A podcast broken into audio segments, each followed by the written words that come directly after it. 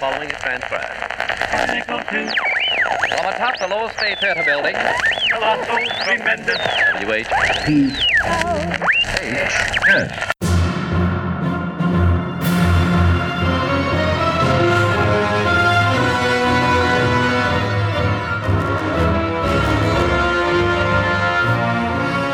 Tales of intrigue, adventure, and a mysterious occult that will stir your imagination and make your very blood run cold.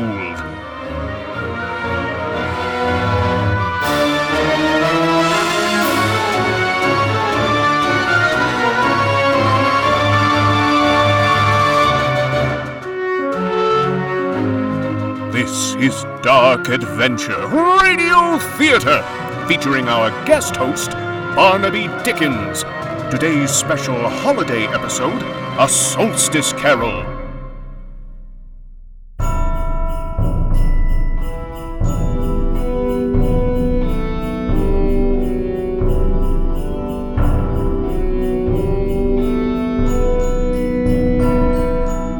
Good evening, devoted listeners.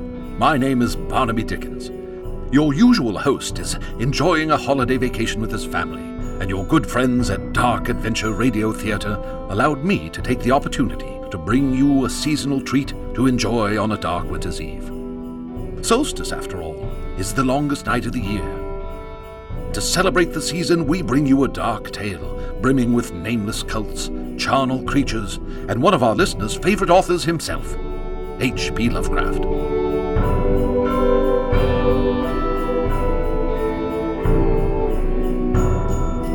But first, a word from our Yuletide sponsor.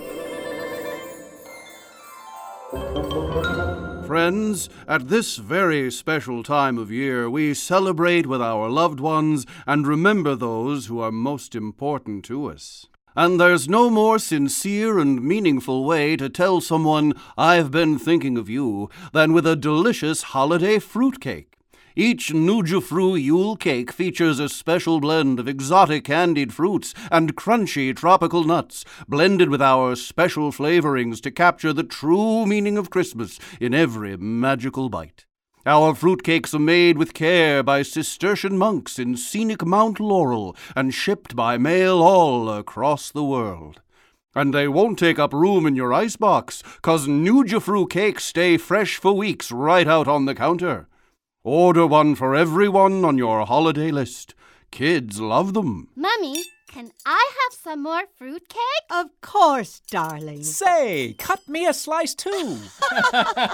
Feel the true spirit of the season. Give a Nujufru fruitcake. This message brought to you by our sponsor, the New Jersey Fruitcake Company. And now, Mr. Barnaby Dickens returns to the microphone to present his eldritch holiday tale, A Solstice Carol. I have endeavoured in this spirited little story to raise the ghost of an idea which shall not put my listeners out of humour with themselves, with each other, with the season, or with me. May it haunt their houses pleasantly. And in incorporating the esteemed Mr. Lovecraft into my tale, not the slightest disrespect is intended. We celebrate the man, his work, and the sentiments of the season. Stave 1 Farley's Ghost. Old Mason Farley was dead as a doornail, as the saying goes. He shuffled off his mortal coil some eighteen months past, and since then the writer of strange tales of mystery and imagination had been sorely missed. During his life, his name appeared on the covers of all the most daring pulp magazines, often more than once. His stories had been translated into French, German, even Swedish, and they were collected into books with thrilling cover art. He was rich, famous, and he lived, well, let us say, a life of worldly hedonism, for his success ensured that all worldly temptations were readily available to him. And yet, in spite of his riches and travels, his publishers and women, Farley was now, most decidedly, dead, and would write no more. It was a rather cold and blustery Christmas Eve when young Howard Phillips Lovecraft, or H.P. as he preferred to be known in literary circles, wended his way down College Hill in Providence, Rhode Island. He made his modest living as an editor and reviser of other people's fiction. But he was himself an author, and like Farley, a writer of strange stories of a macabre bent. But he could only dream of the success enjoyed by his famous elder. Lovecraft's stories seemed unsaleable, even in the pulp magazines, for whom strange and ghoulish tales were actively sought. Worse still, of late Lovecraft had found himself the victim of the author's cruelest torment, a crippling case of writer's block. And so, in search of distraction, if not inspiration, he ventured to his neighborhood newsstand. Eight, nine, and ten. Ah, Mr. Lovecraft. Always a pleasure. Jasper? Ah, I know what you're after. They came in this morning. Astonishing tales. Let me get you one. Dare I ask whose story is on the cover? Do you need to? It's a Mason Farley. Of course it is. The Panther Lady of Aquelva. They just keep publishing them. The man's in his grave more than a year and he's still selling them stories. Your story's not selling, Mr. L? It's rejection after rejection. I embrace the styles of the masters Poe, Blackwood, Dunsany, Machen, but nothing lands. Nothing finds a place with these editors. Shucks. Maybe it's time to try something new. Like what? Write one in your style. Lovecraft style. Huh. That'd surely be even more disastrous than my other efforts. The public loves these Farley stories. It seems the more inane and hopelessly contrived they are, the more these lowbrow morons like them. Ah, good afternoon, Curtis. I know what you're here for. Astonishing Tales. Just came in. Hot potatoes. A new Farley story? This is great. Oh, you got it too, eh, buddy? Um, yes. Uh, there's nobody like Farley, eh?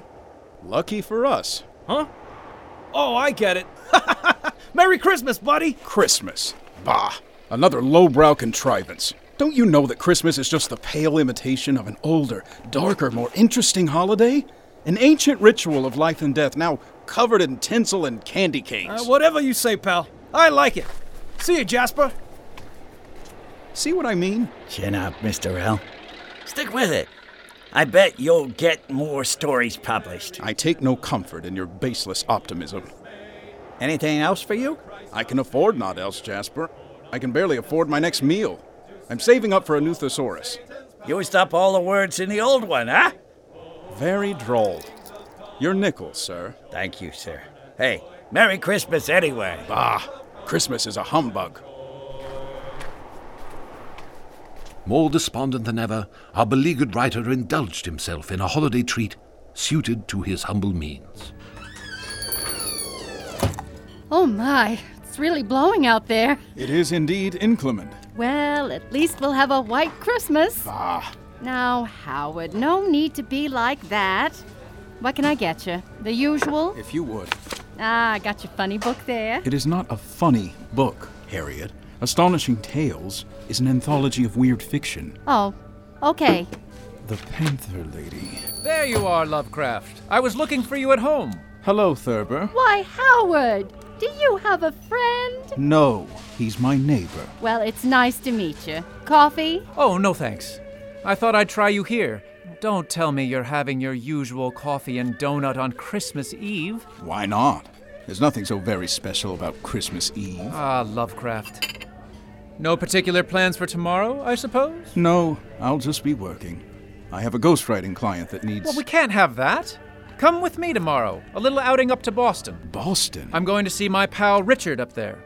He's an artist, quite a guy, some really creepy and sinister stuff, just like those stories you write. You two will hit it off like gangbusters. What do you say? You should go, Howard. Here's your donut. I'm afraid I cannot. Oh, come on, Howard. I already talked to your aunts about it.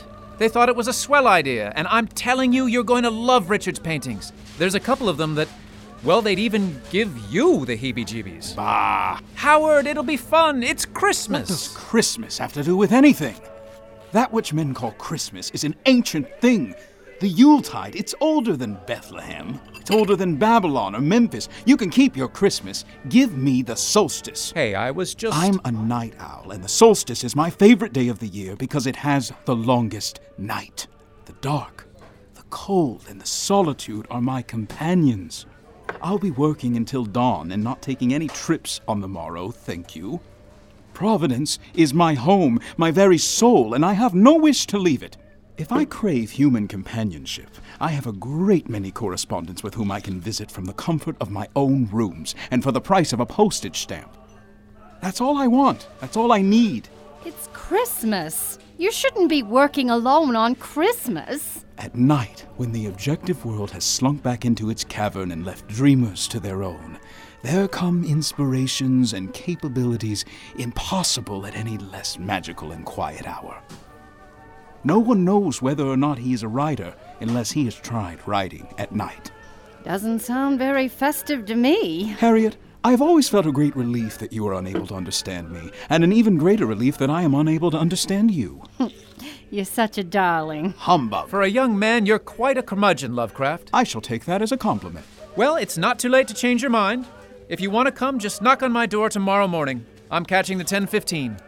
Merry Christmas, Lovecraft, and give my greetings to your aunts. Keep Christmas in your own way, and let me keep it in mine. Let me see here.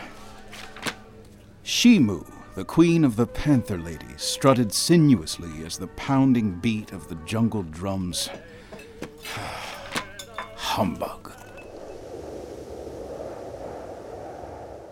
And thus, with tidings of neither comfort nor joy, did Howard finish his donut and coffee as he leafed through the pages of astonishing tales. He then braved the elements and returned home to the small house on College Hill that he shared with his aunts. Howard?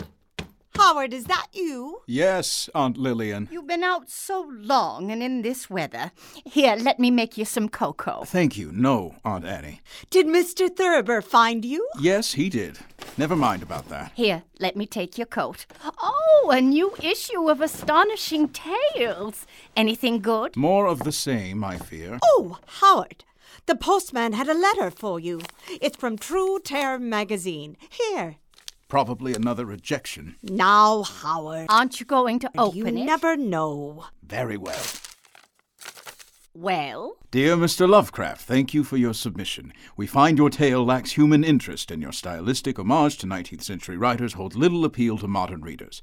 Further, your overwrought vocabulary is ill suited to ghastly subjects, etc., etc. More of the same. oh, pooh. What did they know? Which story did you send them? What does it matter? Ah, well, I love your stories. Give me those terrifying monsters of yours any day. Well, that's fine, but I think your sense of cosmic dread is really what sets your writing apart. I think you should go back to that. I think I should go up to my room. Oh, Howard, don't be like that. It's Christmas Eve. You should go with Thurber to. I'm buried in work. I have to finish revising this client's nonsense story. Let me make you a sandwich. I'll just make myself some beans and toast. Well, at least turn up the heat in there. Your room is colder than Edgar Allan Poe's tomb. I like it the way it is, thank you. You stick with it, Howard Lovecraft. You'll be a great writer one day. I just know it. We believe in you. What about some cake? Good night.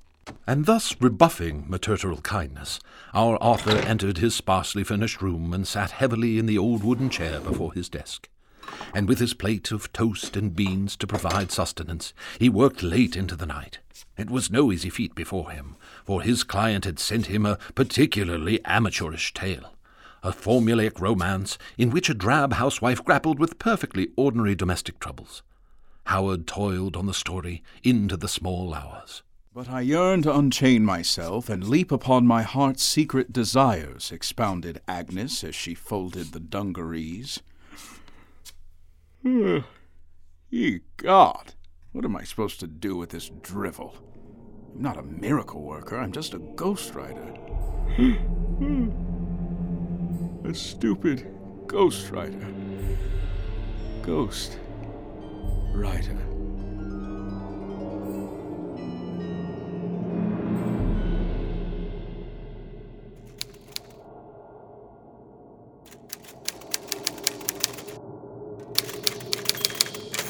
What's that? Lovecraft started at the sound. There was but one typewriter in the house, and it sat in this very room, yea, right upon the very desk where he nodded. No one had touched the device, but he had most distinctly heard the sound of fingers striking the keys. Hmm. I must have dreamt it. Dreaming of ghosts. The ghost of the typewriter. And as the author prepared to move from his desk and settle properly into bed, he heard another sound, distinctly approaching up the stairs outside his bedroom door. I must be dreaming still. But this racket, the hackneyed sound of ghostly chains, I'm a better dreamer than that. Indeed, Lovecraft was a grand dreamer, with nightly visions of magnificent architecture in spectacular realms where the commonplace was non existent. But not this night. The sound grew louder, and in a moment its source entered the room, passing straight through the door. Before young Lovecraft stood an apparition, a spectre, a ghost, and a terrifyingly familiar one at that, bearing the face of Mason Farley. He had seen this face on the dust jackets of books and on countless pulp adventure magazines, but now the dashing face, once so handsome and self assured, looked gaunt, pained, and racked with untold agonies. And about this ghastly apparition was draped a massive chain, to which were fastened many bottles of liquor, vials of pills, and countless calendars and clocks. What do you want with me? Mm, much. Who are you? Ask me who I was. Who were you then? In life, I was called Mason Farley, celebrated author of Uncanny Tale. Can you sit down? I prefer to stand. You don't believe in me? I don't. What evidence would you have of my reality beyond that of your senses? I don't know. Why do you doubt your senses? Because I am a scientific materialist. Ghosts are fine if somewhat cliched in literature, but they don't exist in real life. I see. At this, the spirit raised a frightful cry and shook its chain with such a dismal and appalling noise that Lovecraft held on tight to his chair to save himself from falling in a swoon. Dreadful apparition, why do you trouble me? Scientific materialist, do you believe in me or not? For the sake of argument, let's say I do. But why should spirits walk the earth? Why do you come to me? It is required of every man that the spirit within him should walk among his fellow men. And if that spirit goes not forth in life, it is condemned to do so after death. It is doomed to wander through the world and witness what it might have shared on earth and turn to happiness. You are fettered. Tell me why. I wear the chain I forged in life. I made it link by link and yard by yard, propping myself up with drink and drugs, shallow acquaintances with shallow people, living to sell my writings, not living to write. And you, young man, are already forging your chain. And from the looks of it, it shall be far more ponderous. I don't understand, Mr. Farley. I'm nothing like you. No? On what do you toil? In whose voice do you write? Well, I. No one would like my stories. So you say. What should I do? Speak comfort to me, Mr. Farley. I have none to give. Very little is all that's permitted to me. I cannot rest, I cannot stay, I cannot linger anywhere. Oh, Lovecraft! No amount of regret can make amends for one's life's opportunity misused. Yet, such was I. Oh, such was I. But you were always a popular writer. Popular? Any man can be popular. The true writer is honest. He is bold. He brings his very heart to create words upon the page. I did none of this. I was popular. Mason Farley wasn't even my real name. The ghost held up its chain at arm's length, as if that were the cause of all its unavailing grief, and flung it heavily upon the ground. Well, um, being published is. Hear me! My time is nearly gone. I will, but don't be hard upon me. I am here tonight to warn you that you have yet a chance and hope of escaping my fate, Lovecraft. That is kind of you. You will be haunted by three spirits. That's your chance and hope? It is. I I think I'd rather not. Without their visits, your doom is certain. Expect the first tomorrow when the bell tolls one. Couldn't they come at once and be done with it? Expect the second on the next night. at the same hour, the third upon the next night. Look to see me no more. And for your own sake, you'll remember what has passed between us. The apparition walked backward from him to the now open window. It beckoned Lovecraft to approach. When they were within two paces of each other, Farley's ghost held up its hand, warning him to come no nearer. Lovecraft stopped and realized he heard confused noises in the air, incoherent sounds of lamentation and regret. The spectre, after listening for a moment, joined in the mournful dirge and floated out upon the bleak, dark night. Lovecraft looked out.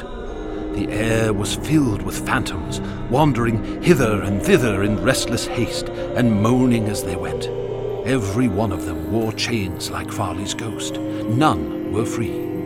Whether these creatures faded into mist or mist enshrouded them, he could not tell. But they and their spirit voices faded together, and the night became as it had been when he walked home. Lovecraft closed the window and examined the door by which the ghost had entered. It was shut tight. Hum. He tried to say humbug, but stopped at the first syllable. And being, from the emotion he had undergone, or his glimpse of the invisible world, or the lateness of the hour, much in need of repose, he went straight to bed, without undressing, and fell asleep upon the instant.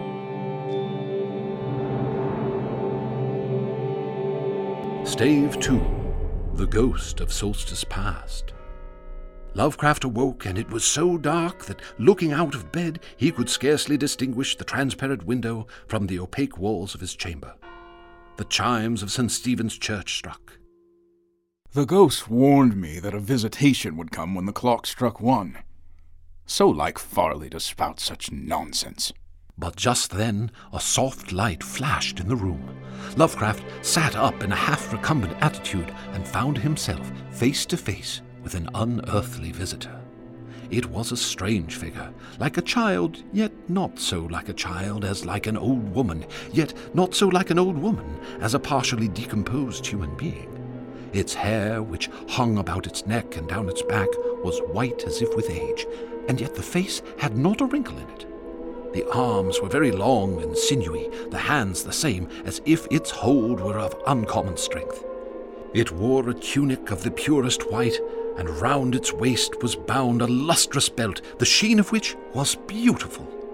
It held a branch with five twigs emerging from it, three above and two below. Even this, though, when Lovecraft looked at it with increasing steadiness, was not its strangest quality. The figure itself fluctuated in its distinctness, being now a thing with one arm, now a thing with one leg, now with twenty legs, now a pair of legs without a head, now a head without a body, of which dissolving parts no outline would be visible in the dense gloom wherein they melted away. Are you the spirit whose coming was foretold to me? I am. Who and what are you? I am the ghost of Solstice Past. My past? Your ancestral past. Ah. What brings you here? Your welfare. Ah, that's most kind.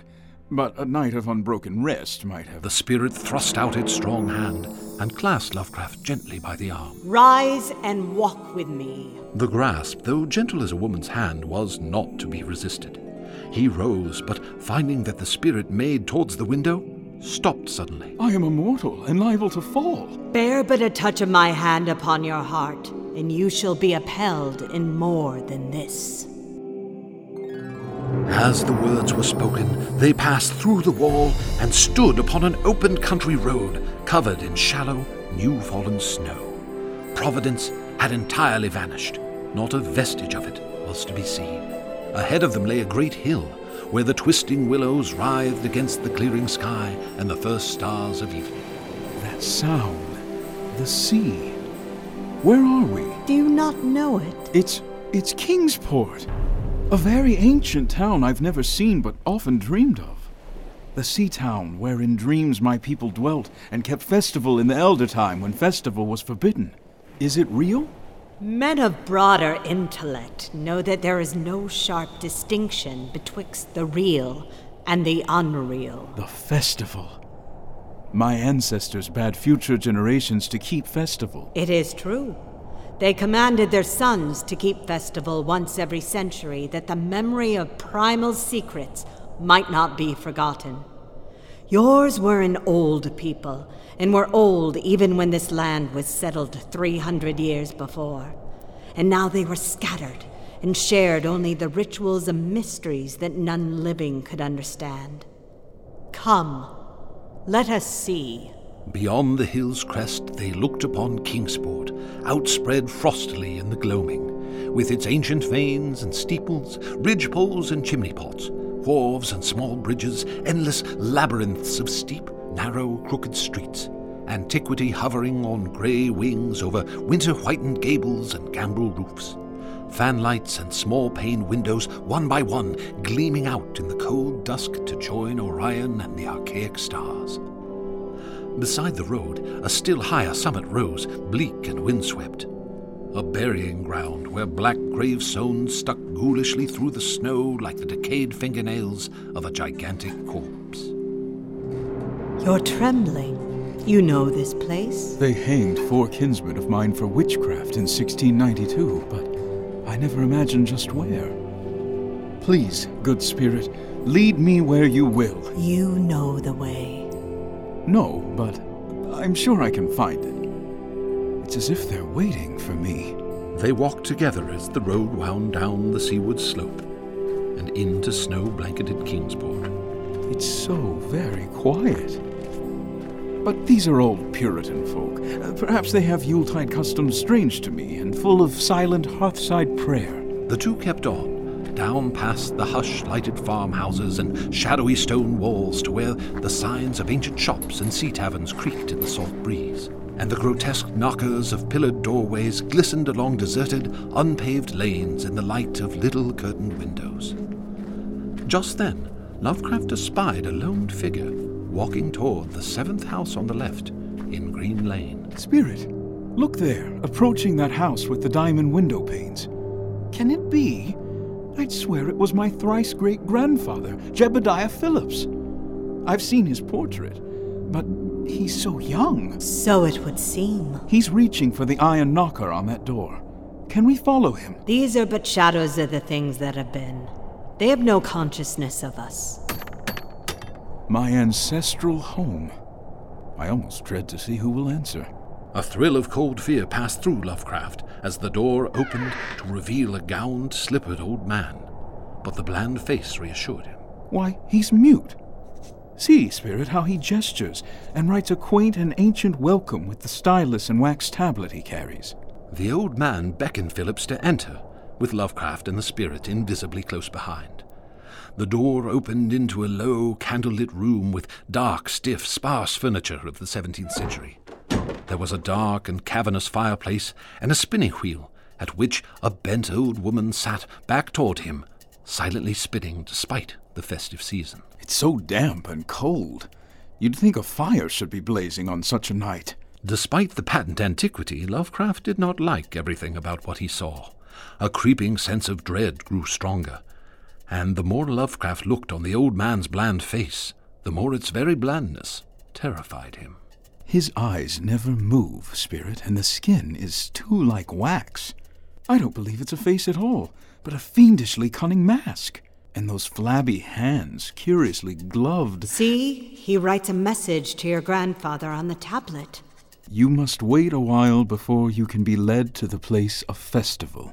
Because an old tradition had summoned him to strange feastings, Lovecraft's thrice great grandfather resolved to expect queer things, and silently took a seat to wait. But Lovecraft looked about the room. Spirit, look at these books. Morryster's wild Marvels of Science. Sadducismus Triumphatus of Joseph Glanvill, published in 1681. Demonolatria of Remigius, printed in 1595 at Lyon. Good Lord! The Necronomicon of the mad Arab Abdul Alhazred in Wormius's translation. Look here. Thoughts and legends too hideous for sanity or consciousness. The nethermost caverns are not for the fathoming of eyes that see, for their marvels are strange and terrific. Cursed is the ground where dead thoughts live anew, and oddly bodied. No one spoke. Lovecraft thought the room and the books and the people very morbid and disquieting, and it was certainly nervous waiting. Spirit, I'm not sure I like this place. See, here returns the old man. The old man now wore a hooded cloak and draped another round the old woman, who ceased her monotonous spinning. Then they both started for the outer door, the woman lamely creeping, and the old man, after picking up the very book Lovecraft had been reading, beckoned Phillips as he drew his hood over that unmoving face or mask. Lovecraft's thrice great grandfather rose and silently joined them, seeming to know their purpose. Spirit, are we going to the festival? This isn't what I expected. The past never is. They went out into the moonless and tortuous network of that incredibly ancient town. Went out as the lights in the curtained windows disappeared one by one, and the dog star leered at the throng of cowled, cloaked figures that poured silently from every doorway and formed monstrous processions up this street and that, threading precipitous lanes where decaying houses overlapped and crumbled together gliding across open courts and churchyards where bobbing lanterns made eldritch drunken constellations. Following close behind his ancestor, Lovecraft was pressed amid the crowds. Spirit, these voiceless guides trouble me. Their bodies seem abnormally pulpy and soft, and their hooded cloaks. I see never a face and hear nary a word. But we'll follow them all the same. Up, up, up the eerie column slithered, and he saw that all the travellers were converging towards the top of a high hill in the center of the town, where perched a great white church. There was an open space around the church, partly a churchyard with spectral shafts, and partly a half paved square swept nearly bare of snow by the wind. Death fires danced over the tombs, revealing gruesome vistas, though queerly failing to cast any shadows of the throng that was now slipping speechlessly into the church. Spirit, I don't want to go. Look, even my great grandfather Phillips doesn't want to go. See how he hangs back. These are things past. The past cannot hurt you. So there's no need for him to be afraid. Oh, I didn't say that. Lovecraft's thrice great grandfather waited till the crowd had oozed into the black doorway, and till all the stragglers had followed. The old man was pulling at his sleeves, but he was determined to be the last. Then he finally went, the sinister man and old spinning woman before him, and Lovecraft and the spirit close behind. Crossing the threshold into that swarming temple of unknown darkness, Lovecraft turned once to look at the outside world as the churchyard phosphorescence cast a sickly glow on the hilltop pavement.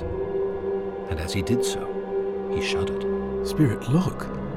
The snow outside the door, there's no footprints in it. And we just, I mean, I just. Time to go now. Follow your grandfather. The church was scarce lighted by all the lanterns that had entered it, for most of the throng had already vanished. They had streamed up the aisle between the high white pews to the trap door of the vaults, which yawned loathsomely open just before the pulpit, and were now squirming noiselessly in. Lovecraft followed dumbly down the foot-worn steps into the dank, suffocating crypt.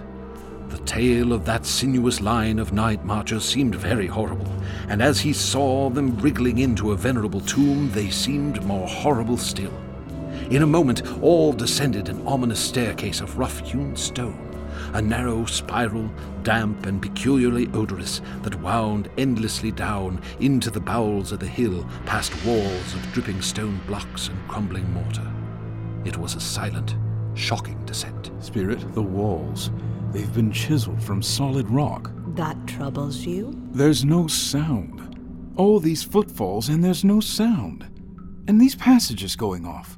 What are they? Some kind of burrow? They are indeed numerous. Excessively numerous. Like impious catacombs of nameless menace. And their pungent odor of decay grows unbearable. We must have passed down through the mountain and beneath the earth of Kingsport itself. I cannot believe that a town should be so aged and maggoty with subterraneous evil. Why have you brought me here? Shh. Behold. Suddenly there spread out before him the boundless vista of an inner world. a vast fungus shore litten by a belching column of sick greenish flame and washed by a wide, oily river that flowed from abysses frightful and unsuspected to join the blackest gulfs of immemorial ocean. He looked at that unhallowed Erebus of Titan toadstools, leprous fire, and slimy water, and saw the cloaked throng forming a semicircle around the blazing pillar, and his own thrice great grandfather joined them. Spirit, it's the Yule rite? Indeed. Older than man and fated to survive him. The primal rite of the solstice and of spring's promise beyond the snows. The rite of fire in evergreen, light in music. And in the Stygian grotto he watched them do the rite, and adore the sick pillar of flame, and throw into the water handfuls gouged out of the viscous vegetation which glittered green in the chlorotic glare. And he saw something amorphously squatted far away from the light, piping noisomely on a flute. Things moved in the darkness, but what frightened him most was that flaming column, spouting volcanically from depths profound and inconceivable, casting no shadows as healthy flame should, and coating the nitrous stone above with a nasty, venomous verdigris. For in all that seething combustion no warmth lay, but only the clamminess of death and corruption. The old man who had led him now squirmed to a point directly beside the hideous flame and made stiff, ceremonial motions to the semicircle he faced. At certain stages of the ritual, they did groveling obeisance, especially when he held above his head that abhorrent Necronomicon that he had taken with him. Then the old man made a signal to the half seen flute player in the darkness. Spirit, that accursed flute. I feel that it calls to something, something horrible. Behold, Lovecraft sank to the lichened earth, transfixed with dread not of this nor any world, but only of the mad spaces between the stars. Out of the unimaginable blackness beyond the gangrenous glare of that cold flame. Out of the Tartarian leagues through which that oily river rolled uncanny, unheard, and unsuspected there flopped rhythmically a horde of tamed, trained, hybrid winged things that no sound eye could ever wholly grasp, or sound brain ever wholly remember. They were not altogether crows, nor moles, nor buzzards, nor ants, nor vampire bats, but something Lovecraft would never wish or be able to recall. They flopped limply along, half with their webbed feet and half with their membranous wings. And as they reached the throng of celebrants, the cowled figures seized and mounted them and rode off one by one along the reaches of that unlighted river into pits and galleries of panic where poison springs feed frightful and undiscoverable cataracts. The old spinning woman had gone with the throng, and the old man remained alone with Lovecraft's grandfather. The old man produced his stylus and tablet, and Lovecraft was close enough to read what it said. I am the true deputy of your fathers, who had founded the Yule worship in this ancient place. It was decreed I should come back, and that the most secret mysteries were yet to be performed. And then the old man pulled from his loose robe a seal ring and a watch, both bearing Lovecraft's family arms. But I know from family papers that these tokens were buried with my great great great great grandfather in 1698. Then the old man drew back his hood to reveal his face, but Lovecraft only shuddered. Spirit! No, it's merely a waxen mask, devilishly crafted to bear a family resemblance. The ring and watch are horrible proof. I wish to see no other. Why? Do you not relish the ancient ways? See now your eldest ancestor. And with a sudden motion, the mute old man dislodged the waxen mask from what should have been his head. Ah! Spirit, remove me from this place. I told you these were shadows of the things that have been. That they are what they are. Do not blame me. Remove me. I cannot bear it. Leave me. Take me back. Haunt me no longer. No, let me. Let me. Oh. oh. At last. My own room. Spirit? Huh. Gone at last. Oh, what a marvelous vision. What a tale. This is what I needed. Where's my pen? I, I must write. Stave 3, the second of the three spirits. Huh? The haunting hour again. Have I slept all through the day and into another night? What shall I face now? Now being prepared for almost anything, Lovecraft was not by any means prepared for nothing, and consequently when the bell had struck, and no shape appeared, he was taken with a violent fit of trembling. Five minutes, ten minutes, a quarter of an hour went by, yet nothing came. All this time he sat at his desk, writing feverishly. But with each passing minute he was sorely vexed with the notion that some apparition would come for him.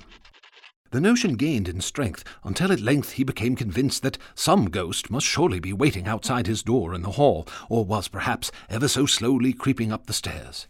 At length he arose, went to his door, and stepped out onto the landing, his door, as was its habit, swinging shut behind him. He was greeted only by darkness. Aunt Lillian? Aunt Annie? He returned to his room, and as his hand reached for the knob, he heard a voice. Lovecraft, enter. It was his own room, there was no doubt about that. But it had undergone a surprising transformation. The walls and ceiling were so hung with living green that it looked a perfect grove, from every part of which bright, gleaming berries glistened. The crisp leaves of holly, mistletoe, and ivy reflected back the light, and a mighty blaze went roaring up the chimney heaped up on the floor to form a kind of throne with turkeys, geese, great joints of meat, sucking pigs, long wreaths of sausages, donuts, eclairs, cupcakes, and heaps of ice cream in a glorious array of colors. In an easy state upon this couch there sat a jolly giant, glorious to see, who bore a glowing torch in a shape not unlike Plenty's horn, and held it up, high up, to shed its light on Lovecraft as he came peeping round the door. Come in! Come in and know me better, man! Lovecraft entered timidly, looking past the feast which now filled his room. And though the spirit's eyes were clear and kind, he did not like to meet them. I am the ghost of Solstice Present. Look upon me! Lovecraft reverently did so.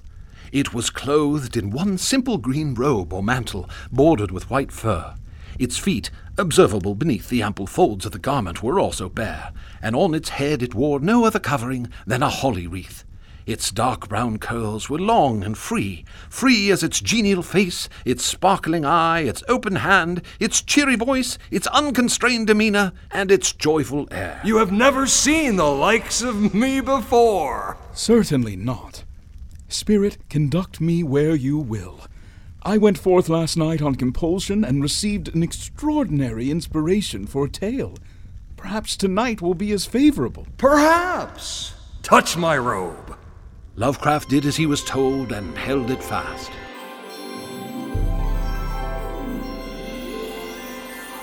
We're flying. We're flying through the night sky. It's marvelous. We're going on a journey. To where? Do you not recognize it? That city. No, it's not Providence. The harbor, that must be the Charles there. We've come to Boston. Right you are. It's magnificent. I don't get out of Providence much. But why Boston? I am the ghost of Solstice Present. I am charged with showing that which is. But why Boston? I, I don't know that building. You might have. The Boston Fine Arts Club. No, Spirit, I don't. Say, who are those chaps who approached this fine Christmas day? Oh, I said to her, I'm sorry it wasn't turpentine, but my brush has never been cleaner. you cad. Why, that's my neighbor, Harry Thurber. And that must be the artist friend he mentioned. What was that name? Richard Upton Pickman. So glad you could make it up today, Thurber. I've some new works I'm eager to show you, and I've missed the pleasure of your company. Huh. I tried to get my neighbor, the one I told you about, Lovecraft, to come up for the trip too. I think you two would have hit it off. Ah, family obligations? Not at all. No wife or children, and his parents are dead. He has two lovely aunts, but he can't be bothered with them. I sometimes think he's the sort who would rather sit alone with his pen and write his friends letters rather than see them in person. Poor chap, eh? his loss. Well, here we are. I'm surprised they'd be open Christmas Day. Oh, it's always open to members. Some of the Wiggy Wigs here, you'd think they'd never go home. ah, Callahan, my man, uh, take our coats, will you? Uh, this is my guest, Mr. Thurber. Sir? I thought I'd show him some of my new paintings I'd sent over. Very good, Mr. Pickman. Where'd they hang them? The Mather Salon, sir. I'll let Mr. Bosworth know you're here. This way. A bit of a letdown they've put them in here. Hardly enough room to get them all up. Now, here we are. Pickman, you're painting. Great God! It takes profound art and profound insight into nature to create work such as Thurber and Lovecraft now beheld. Any magazine cover hack can splash paint around wildly and call it a nightmare or a witch's sabbath or a portrait of the devil. But only a great painter can make such a thing really scare or ring true. That's because only a real artist knows the actual anatomy of the terrible or the physiology of fear, the exact sort of lines and proportions that connect up with latent instincts or hereditary memories of fright and the proper color contrasts and lighting effects to stir the dormant sense of strangeness. Anyone can feel it. A Fuseli really brings a shiver, while a cheap ghost story frontispiece merely makes us laugh. Spirit, I've never seen anything like it. This Pickman is a genius. But Pickman was not happy with what he saw in that salon. This is an outrage. Thurber, wait here. There's something he's caught beyond life that he's able to make us catch for a second. Doré had that quality, Sime has it, Angarola of Chicago has it, and Pickman has it. None of the other pieces? Sir, those paintings were blasphemies. Appalling, if you ask me. I didn't ask you. Gentlemen, may I introduce Harrison Thurber, a collector from Providence. Uh, Dr. Eustace Reed, I'm on the club's board. Joe Minot, the club curator. Nicholas Bosworth, club president. What seems to be the problem? The problem? They're refusing to display my newest works. They only put this one up in this shuttered closet. And I objected to that. You would. The technique in this piece is extraordinary, Pickman. But the subject matter is. Too much for you? Pickman! See here. Other members find your work objectionable. You've been warned on many occasions. Yes, yes, I know. Pickman, they're too morbid. Pickman, they're ungodly. Your paintings do not please the eye, sir. They are made merely to shock and horrify. Naturalism is not suited to such ghastly subjects. This ghoul feeding, is it? It's clearly the imaging of a diseased fancy, a weak mind pleading for help. That criticism sounds familiar. What would you know? You wouldn't know truth in painting if it crawled off the canvas and bit you on the. Richard! How dare you, sir? Mr. Pickman, we know that neither you nor your works are suitable for this establishment. I couldn't agree more. Get out, sir, and take this necrophagus. You are barred, Pickman. Callahan, fetch Mr. Pickman's coat and show these gentlemen the door. Harry, take the painting, will you? Certainly. Gentlemen, I cannot describe the pleasure I take in severing my connection with this organization. Awfully sorry, Pickman. Not much of the milk of human kindness flowing in there. Ha! Cretins. I'm glad to be rid of them. If those paintings made them shudder, imagine if they'd seen some of my more important work. Yes, indeed. Still. Come on, old boy. What do you say we head back to my place? We'll have a bite and I'll show you the studio. I think you'll enjoy the pictures, for as I've said, I've let myself go a bit there. it's no vast tour, but it's best we go on foot. We can take the shuttle at the South Station for Battery Street, and after that, the walk isn't much. Oh, yes, that would be grand. Come on. Pickman, I thought you had a studio near here with the fashionable Newbury Street crowd. Ha! There are things that won't do for Newbury Street. Things that are out of place here and that can't be conceived here anyhow. It's my business to catch the overtones of the soul, and you won't find those in a parvenu set of artificial streets on made land.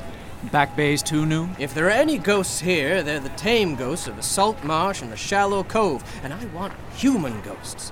The ghosts of beings highly organized enough to have looked on hell and known the meaning of what they saw. I see. The place for the artist to live is the North End. God, man, don't you realize that places like that weren't merely made, but actually grew? Generation after generation lived and felt and died there, and in days when people weren't afraid to live and feel and die. I can show you houses that have stood two centuries and a half and more. Houses that have witnessed what would make a modern house crumble into powder. You know, Spirit, I rather like this fellow. Hmm. Pity you didn't come to meet him. Do moderns know of life and the forces behind it?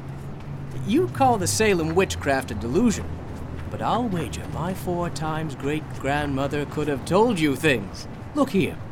Do you know the whole North End once had a set of tunnels that kept certain people in touch with each other's houses, and the burying ground, and the sea? Let them prosecute and persecute above ground. Things went on every day that they couldn't reach, and voices laughed at night that they couldn't place. There's a tunnel system in North Boston? Why, man, out of ten surviving houses built before 1700, I'll wager that in eight I can show you something queer in the cellar. There's hardly a month that you don't read of workmen finding bricked up arches and wells leading nowhere in this or that old place. But why? I mean, what are they for? There were witches and what their spells summoned, pirates and what they brought in from the sea, smugglers, privateers. I tell you, people knew how to live and how to enlarge the bounds of life in the old times. This wasn't the only world a bold and wise man could know. Huh. I agree. Spirit, I'm sure this Pickman and I could be great friends. Alas, you cherish your solitude. And to think of today in contrast, with such pale pink brains that even a club of supposed artists gets shudders and convulsions if a picture goes beyond the feelings of a Beacon Street tea table. Yes, they can't handle more than a bowl of fruit or a vase of lilies. See here, you understand me. In my studio at home, I can catch the night spirit of antique horror and paint things that I couldn't even think of in Newbury Street. Of course. An artist must have inspiration. Just so. I decided long ago that one must paint terror as well as beauty from life. So I did some exploring in places where I had reason to know terror lives. He's right, Spirit. We seem to be passing into a very unsavory neighborhood. These people are. Never fear, Lovecraft. They can't see you. It isn't so very far as distance goes, but it's centuries away as the soul goes. I took it because of the queer old brick well in the cellar, one of the sort I told you about. The windows are boarded up, but I like that all the better since I don't want daylight for what I do. I paint in the cellar where the inspiration is thickest.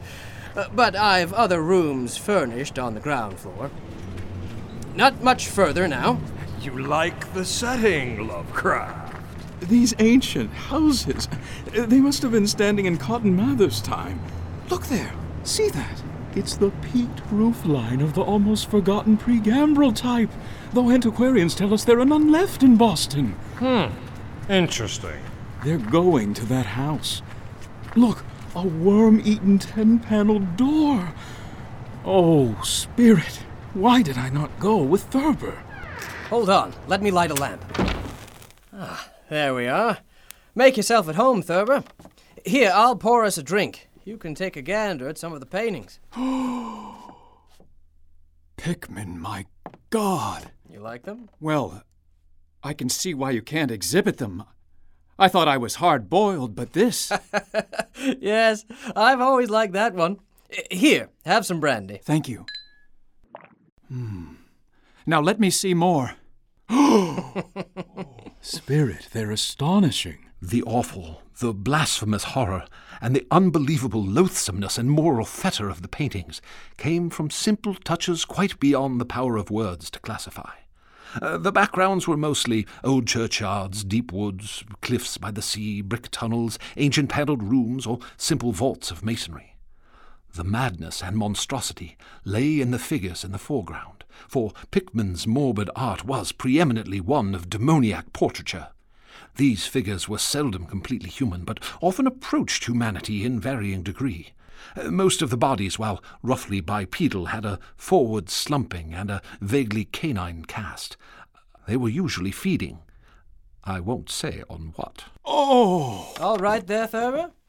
I'll have supper on in a moment. Supper?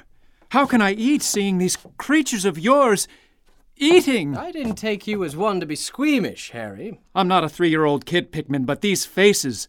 Those accursed faces, they leer and slaver out of the canvas with the very breath of life. You've waked the fires of hell in pigment. Why, thank you. Looks like you could use a refill. Now, this one. Ah, the lesson. Yes? It's, well, are you implying. Oh, dear Lord! the canvas before them showed a squatting circle of nameless dog like things in a churchyard, teaching a small child how to feed like themselves. The price of a changeling. The old myth about how the weird people leave their spawn in cradles in exchange for the human babes they steal. Pickman was showing what happens to those stolen babes, how they grow up. And this one, my God! That's you, Pickman! It was an ancient Puritan interior, with the family sitting about while the father read from the scriptures. Every face but one showed nobility and reverence, but that one reflected the mockery of the pit. It was that of a young man in years, and no doubt belonged to a supposed son of that pious father, but in essence it was the kin of the unclean things. It was their changeling. And in a spirit of supreme irony, Pickman had given the features a very perceptible resemblance to his own. Come on now. Enough of colonial New England. Take a look at my modern studies in here. Oh! You all right there, old man? I, uh, yes. Oh. I'm glad you find them moving. God, how that man can paint. There was a study called Subway Accident, in which a flock of the vile things were clambering up from some unknown catacomb through a crack in the floor of the Boylston Street subway and attacking a crowd of people on the platform. Another showed a dance on Copp's Hill among the tombs with the background of today. Then there were any number of cellar views, with monsters creeping in through holes and rifts in the masonry, and grinning as they squatted behind barrels or furnaces and waited for their first victims to descend the stairs. Shall I bring you a touch more brandy, Thurber? Hmm? They're terrifying because of. Yes? The utter inhumanity and callous cruelty that must live in you. You'd have to be a relentless enemy of all mankind to take such glee in the torture of brain and flesh and the degradation of the mortal tenement. They're terrifying because of their very greatness. You hide nothing. Nothing is blurred, distorted, or conventionalized. Outlines are sharp and lifelike, and details are almost painfully defined. And the faces! You've captured pandemonium itself, crystal clear in stark objectivity. That's it. You're not a fantasist or romanticist at all. No, you've coldly and sardonically reflected some stable, mechanistic, and well established horror world that you see fully, brilliantly, squarely, and unfalteringly. Lovecraft would have loved this. He's right, Spirit. One thing is clear Pickman is in every sense, in conception and in execution, a thorough, painstaking, and almost scientific realist. Were it not for my penury, I would become his chief patron. Enough now. Come, let's eat. We'll see the studio after. Come in, sit down. Here, I'll pour you another. Ah, and who is this? I wouldn't have taken you as the type for pets, Pickman. Ah, a little black kitten with one white paw. Yes, he turned up one day. He's quite friendly, and I'm glad to have his help with the rats.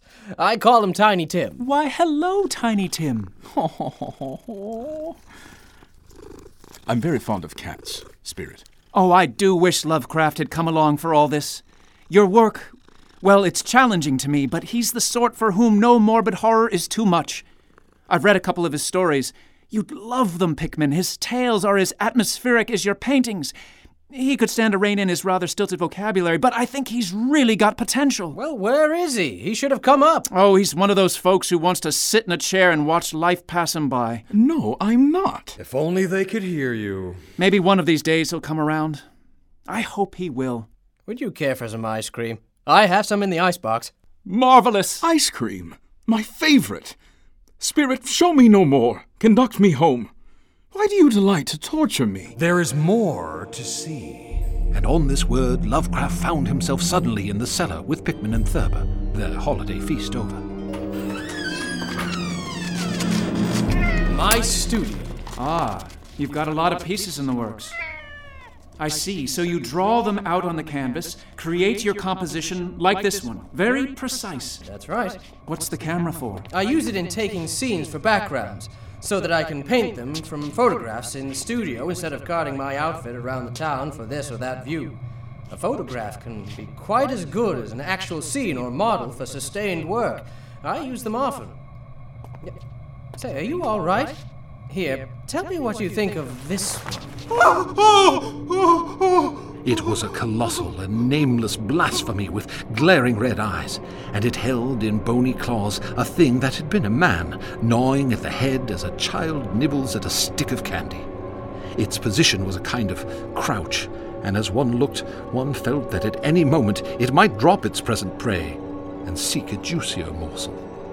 But it wasn't even the fiendish subject that made it such an immortal fountainhead of all panic. And not that, nor the dog face with its pointed ears, bloodshot eyes, flat nose, and drooling lips. It, it wasn't the scaly claws, nor the mold caked body, nor the half hoofed feet. No! Thurber, try to contain yourself. It's best not to yell down here. It's not the painting that has Thurber so frightened, Lovecraft. No? What then? See that curled photograph? Thumb tacked to the. Shh! Silence, damn you! Where are you going? What is that gun for? Shh! Cellar has a lot of vermin. Stay here. The photograph. Let me see it. Pickman, come back! Spirit, this isn't a photo of any background. It's the creature. This was Pickman's model, standing in this very room. Spirit, this this is a photograph from life. And in an instant, Lovecraft found himself returned to his own bedroom in Providence. Lovecraft looked about for the ghost, but saw it not. And just as quickly, he was back at his desk, pen in hand, eager to record the tale of Boston's ghoulish artist.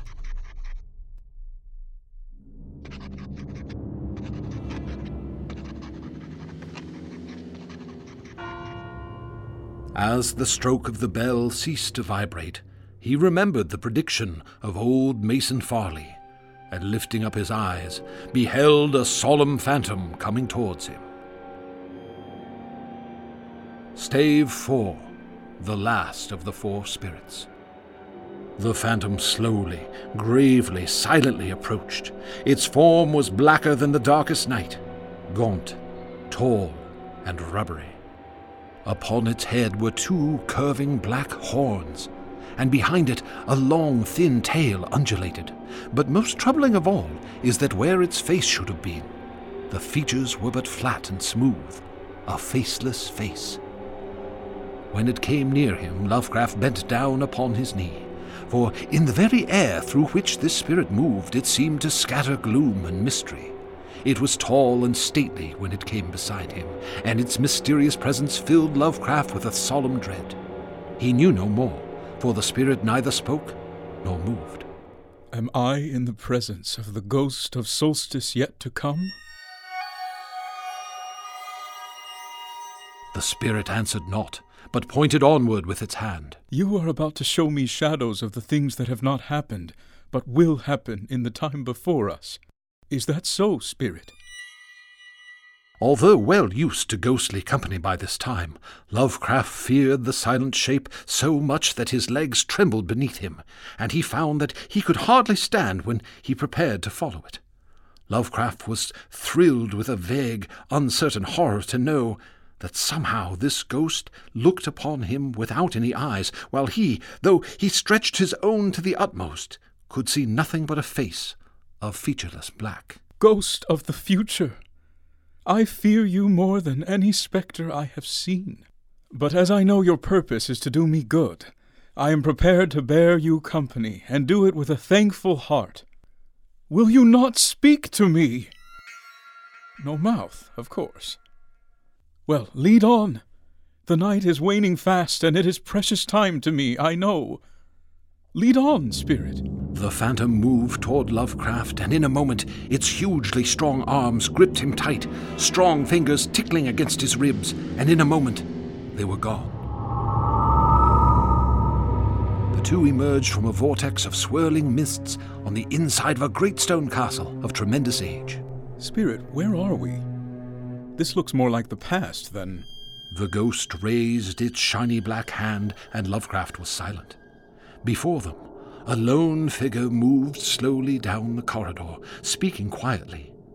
A hooded cloak concealed the speaker's face, but its words were unmistakable. Unhappy is he to whom the memories of childhood bring only fear and sadness. Wretched is he who looks back upon lone hours in vast and dismal chambers with brown hangings and maddening rows of antique books, or upon odd watches in twilight groves of grotesque, gigantic, and vine encumbered trees that silently wave twisted branches far aloft. Such a lot the gods have given to me. To me, the dazed, the disappointed, the barren, the broken. Spirit, he speaks to himself. Has he no one with whom he can share his thoughts? I know not where I was born, save that the castle was infinitely old and infinitely horrible, full of dark passages and having high ceilings where the eye could find only cobwebs and shadows. The stones in the crumbling corridors seemed always hideously damp, and there was an accursed smell everywhere as of the piled up corpses of dead generations. It was never light, so that I used sometimes to light candles and gaze steadily at them for relief. Nor was there any sun outdoors, since the terrible trees grew high above the topmost accessible tower. There was one black tower which reached above the trees into the unknown outer sky but that was partly ruined and could not be ascended save by a well nigh impossible climb up the sheer wall, stone by stone. He's an outsider. I feel for him, Spirit. I must have lived years in this place, but I cannot measure the time. Beings must have cared for my needs, yet I cannot recall any person except myself. I think that whoever nursed me must have been shockingly aged since my first conception of a living person was that of somebody mockingly like myself, yet distorted, shriveled, and decaying like the castle. To me, there was nothing grotesque in the bones and skeletons that strewed some of the stone crypts deep down among the foundations. I fantastically associated these things with everyday events and thought them more natural than the colored pictures of living beings which I found in many of the moldy books. From such books I learned all that I know. No teacher urged or guided me, and I do not recall hearing any human voice in all those years. My aspect was a matter equally unthought of, for there were no mirrors in the castle, and I merely regarded myself by instinct as akin to the youthful figures I saw drawn and painted in the books. I felt conscious of youth because I remembered so little. What a pitiable soul, Spirit. But why can I not see his face? At this, the gaunt black ghost merely raised its hand to cease Lovecraft's questioning. Outside, across the putrid moat and under the dark mute trees, I would often lie and dream for hours about what I read in the books, and would longingly picture myself amidst gay crowds in the sunny world beyond the endless forests. Once I tried to escape from the forest, but as I went farther from the castle, the shade grew denser and the air more filled with brooding fear so that I ran frantically back lest I lose my way in a labyrinth of nighted silence. Then, in the shadowy solitude, my longing for light grew so frantic that I could rest no more, and I lifted entreating hands to the single black ruined tower that reached above the forest into the unknown outer sky. And at last I resolved to scale that tower, fall though I might, since it were better to glimpse the sky and perish than to live without ever beholding day. In the dank twilight, I climbed the worn and aged stone stairs till I reached the level where they ceased, and thereafter clung perilously to small footholds leading upward. Ghastly and terrible was that dead, stairless cylinder of rock, black, ruined, and deserted, and sinister with startled bats. I shivered as I wondered why I did not reach the light, and would have looked down had I dared. All at once I felt my head touch a solid thing and I knew I must have gained the roof, or at least some kind of floor. In the darkness, I raised my free hand and tested the barrier, till finally I found a trap door leading to a level stone surface of greater circumference than the lower tower, no doubt the floor of some lofty and capacious observation chamber. I pushed it open and crawled through carefully, and the heavy slab fell back into place. Spirit, what is this awful place? Believing I was now at a prodigious height, far above the accursed branches of the wood, I dragged myself up from the floor and fumbled about for windows, that I might look for the first time upon the sky and the moon and stars of which I had read. But on every hand I was disappointed, since all that I found were vast shelves of marble bearing odious oblong boxes of disturbing size. More and more I reflected and wondered what hoary secrets might abide in this high apartment so many eons cut off from the castle below. Then unexpectedly my hands came upon a doorway where hung a portal of stone, rough with strange chiseling. It was the purest ecstasy I have ever known, for shining tranquilly was the radiant full moon, which I had never before seen save in dreams, and in vague visions I dared not call memories. Passing cloud veiled the beautiful moon, and it was still very dark when I reached a grating, which I tried carefully and found unlocked, but which I did not open, for fear of falling from the amazing height to which I had climbed. Then the moon came out. The sight itself was as simple as it was stupefying, for it was merely this.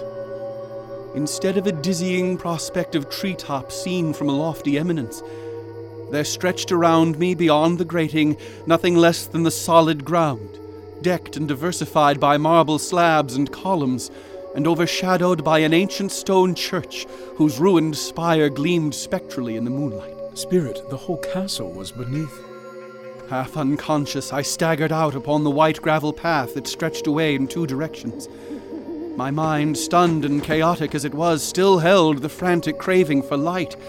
I neither knew nor cared whether my experience was insanity, dreaming, or magic, but was determined to gaze on brilliance and gaiety at any cost. I knew not what my surroundings might be, though as I continued to stumble along, I became conscious of a kind of fearsome latent memory. Hours must have passed before I reached what seemed to be my goal a venerable ivied castle in a thickly wooded park, maddeningly familiar, yet full of perplexing strangeness to me. But what I observed with chief interest and delight were the open windows, gorgeously ablaze with light and sending forth sounds of the gayest revelry. Advancing to one of these, I looked in and saw an oddly dressed company indeed, making merry and speaking brightly to one another. I had never seemingly heard human speech before, and could guess only vaguely what was said. Some of the faces seemed to hold expressions that brought up incredibly remote recollections. Others were utterly alien. At last, Spirit, this poor soul. I now stepped through the low window into the brilliantly lighted room, stepping as I did so from my single bright moment of hope to my blackest convulsion of despair and realization. The cries were shocking, and as I stood in the brilliant apartment alone and dazed, listening to their vanishing echoes, I trembled at the thought of what might be lurking near me unseen. At a casual inspection, the room seemed deserted, but when I moved towards one of the alcoves, I thought I detected a presence there. A hint of motion beyond the golden arched doorway leading to another and somewhat similar room. As I approached the arch, I began to perceive the presence more clearly. Spirit, that archway doesn't lead to another room. That reflection, it's a. I beheld in full frightful vividness the inconceivable, indescribable, and unmentionable monstrosity which had, by its simple appearance, changed a merry company to a herd of delirious fugitives. I cannot even hint what it was like, for it was a compound of all that is unclean, uncanny, unwelcome, abnormal, and detestable. It was the ghoulish shade of decay, antiquity, and dissolution, the putrid, dripping eidolon of unwholesome revelation, the awful bearing of that which the merciful earth should always hide. God knows it was not of this world, or no longer of this world. Yet to my horror, I saw in its eaten away and bone revealing outlines a leering, abhorrent travesty on the human shape. Spirit, no, it's a mirror. He's seen himself. That face, can can it be? I did not shriek, but all the fiendish ghouls that ride the night wind shrieked for me, as in that same second there crashed down upon my mind a single fleeting avalanche of soul annihilating memory. I recognized, most terrible of all, the unholy abomination that stood leering before me as I withdrew my sullied fingers from its own. Spirit, it is my face. I see, I see. The case of this unhappy man might be my own. My life tends that way now, alone and isolated. Say it shall not be so, I beg you. The ghost fell upon Lovecraft, clutching him in his fearsome jet black fingers. In an instant, they were transported to another abandoned churchyard. There, the black figure stood among the moonlit graves, and at length pointed his long, slender arm to one. Which of these poor souls would you have me look upon, Spirit? Ah, Richard Upton Pickman. Here? A man of such talents? Unknown and forgotten, left to moulder in this dismal field. Next to Pickman's slab, Lovecraft espied a tiny pile of delicate bones, surmounted by a feline skull. Spirit, no. These are the bones of Tiny Tim, that faithful kitten. Oh, Spirit, say it is not so. The implacable spirit merely pointed to the broken off end of Pickman's slab, where steps leading into the charnel darkness were revealed. Spirit, do you mean for me to enter this grave? And though the spirit had no face, the meaning of his gesture could not be misconstrued, and Lovecraft steeled himself and slowly began to descend into the crypt. I've often imagined such things, Spirit, but to enter this necropolis in person. And as the darkness enveloped Lovecraft, he was in another instant fully transported. Where have you brought me? Dawn is breaking. Wait, I know this place. Swan Point Cemetery. We're in Providence. And, ah, yes, the graves of my poor parents. I wish I had known you better. I'm sorry I failed you. I know you wanted me to make something of myself. I'm a failure as a writer. I wish I had. Spirit, what marker do you point to now? Howard Phillips Lovecraft. Spirit, this holds no fear to me, for all men must. But at this, the gaunt and faceless black figure pointed again more insistently at the simple granite marker. I am Providence. I must say, it's a pleasing epitaph. What's this? A book. The Outsider and Other Tales by H.P. Lovecraft. And this? It's like a green slipper with eyes and tentacles. Pages of sheet music marked Thank you, H.P. Hmm, a prismatic silver disc with a central hole. An all talking H.P. Lovecraft motion picture? Clearly, this is the future. Lovecraft's mind reeled as he absorbed what appeared to be tokens of respect and admiration left upon his grave. Could this be true? Spirit, tell me, I implore you. These visions, have you shown me what will be, or what may be? Spirit, hear me. I am not the man I was. You have shown me this. There must be hope for me. You have shown me pity.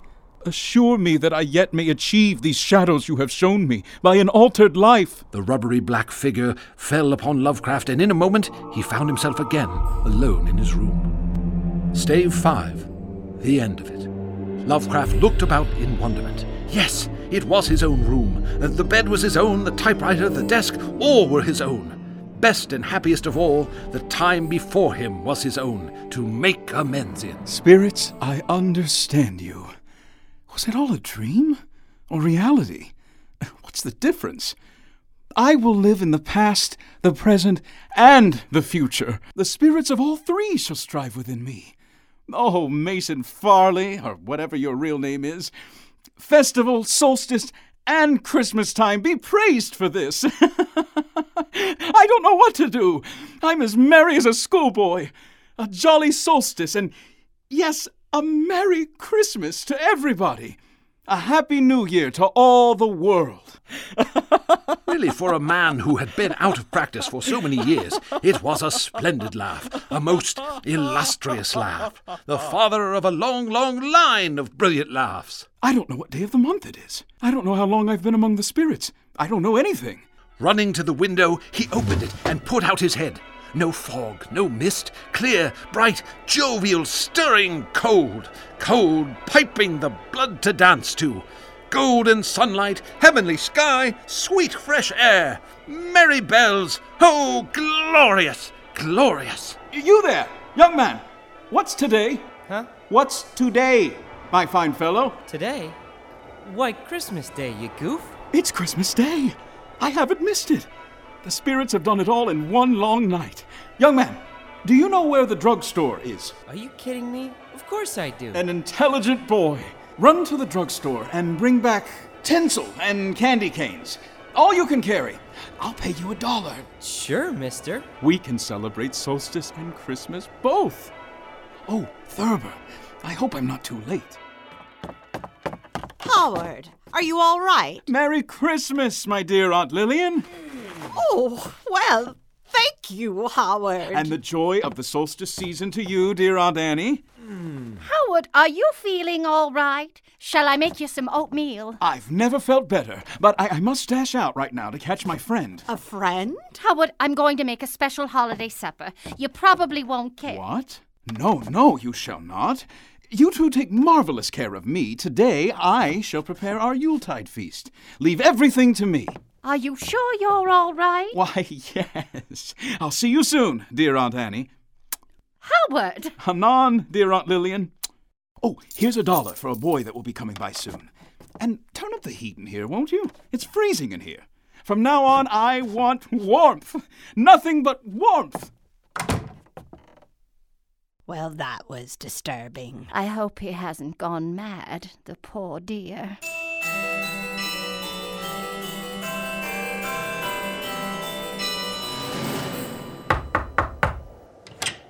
Ah, Lovecraft! Merry Christmas! Come in, come in. I hope I'm not too late. For? To join you on the trip up to Boston. I've been short sighted. I see now that I should travel more, for I keep Providence in my heart and take it with me anywhere I go. I'll gladly accompany you to Boston or Salem or even New York if we don't stay too long.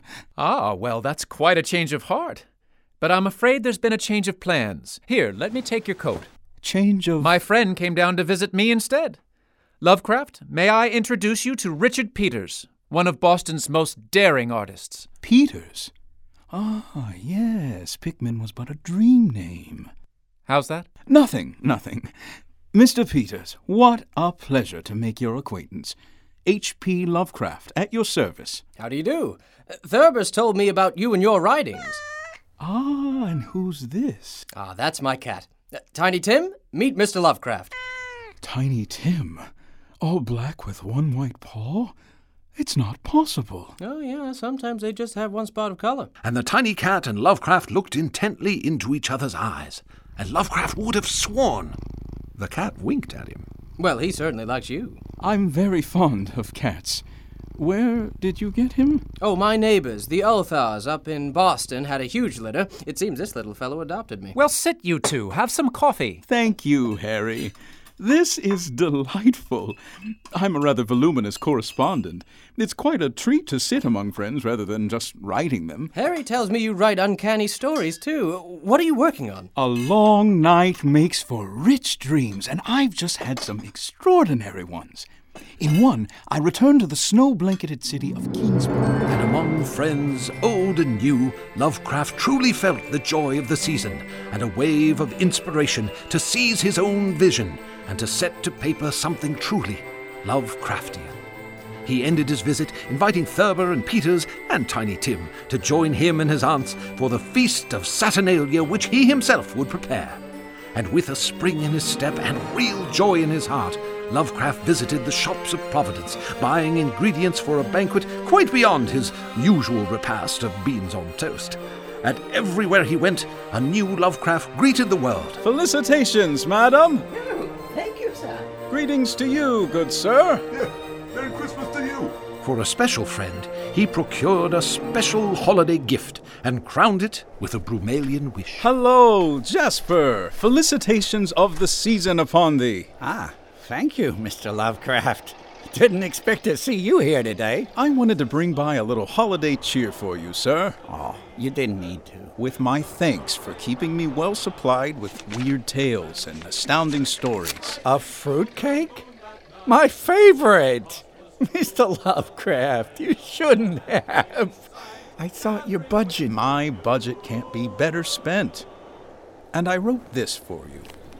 I guess I had a few extra words after all. From the damnable shadows of madness, from the corpse ridden hollow of Weir, comes a horrible message of gladness and a ghost guided poem of cheer. And the gloom spouting pupil of Poe sends the pleasantest wish of the year. That's the stuff, Mr. L. Enjoy the season. And call me HP.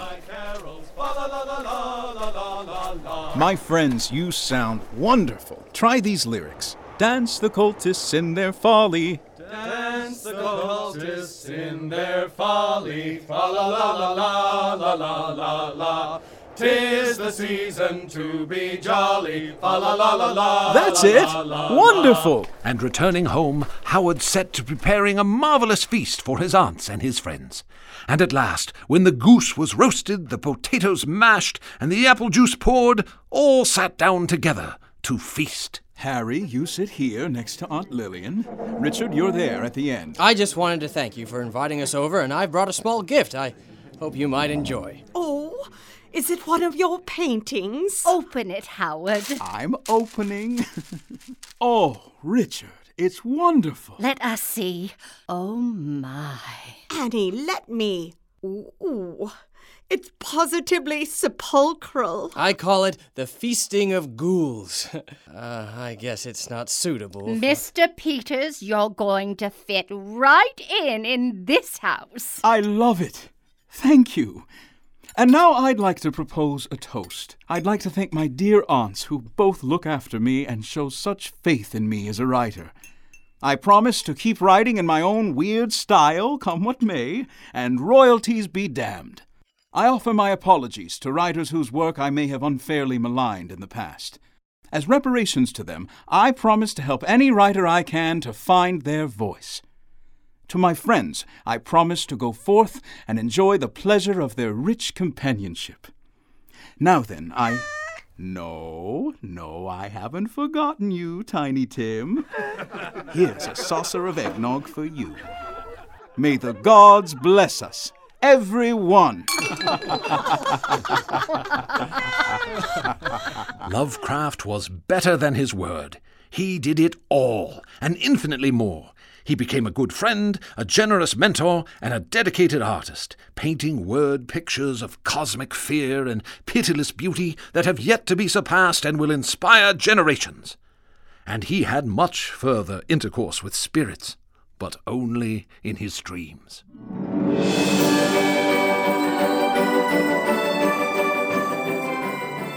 You've been listening to a special holiday edition of Dark Adventure Radio Theatre, brought to you by our sponsor, the New Jersey Fruitcake Company.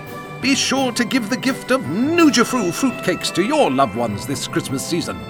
They're the nuttiest. I'm Barnaby Dickens.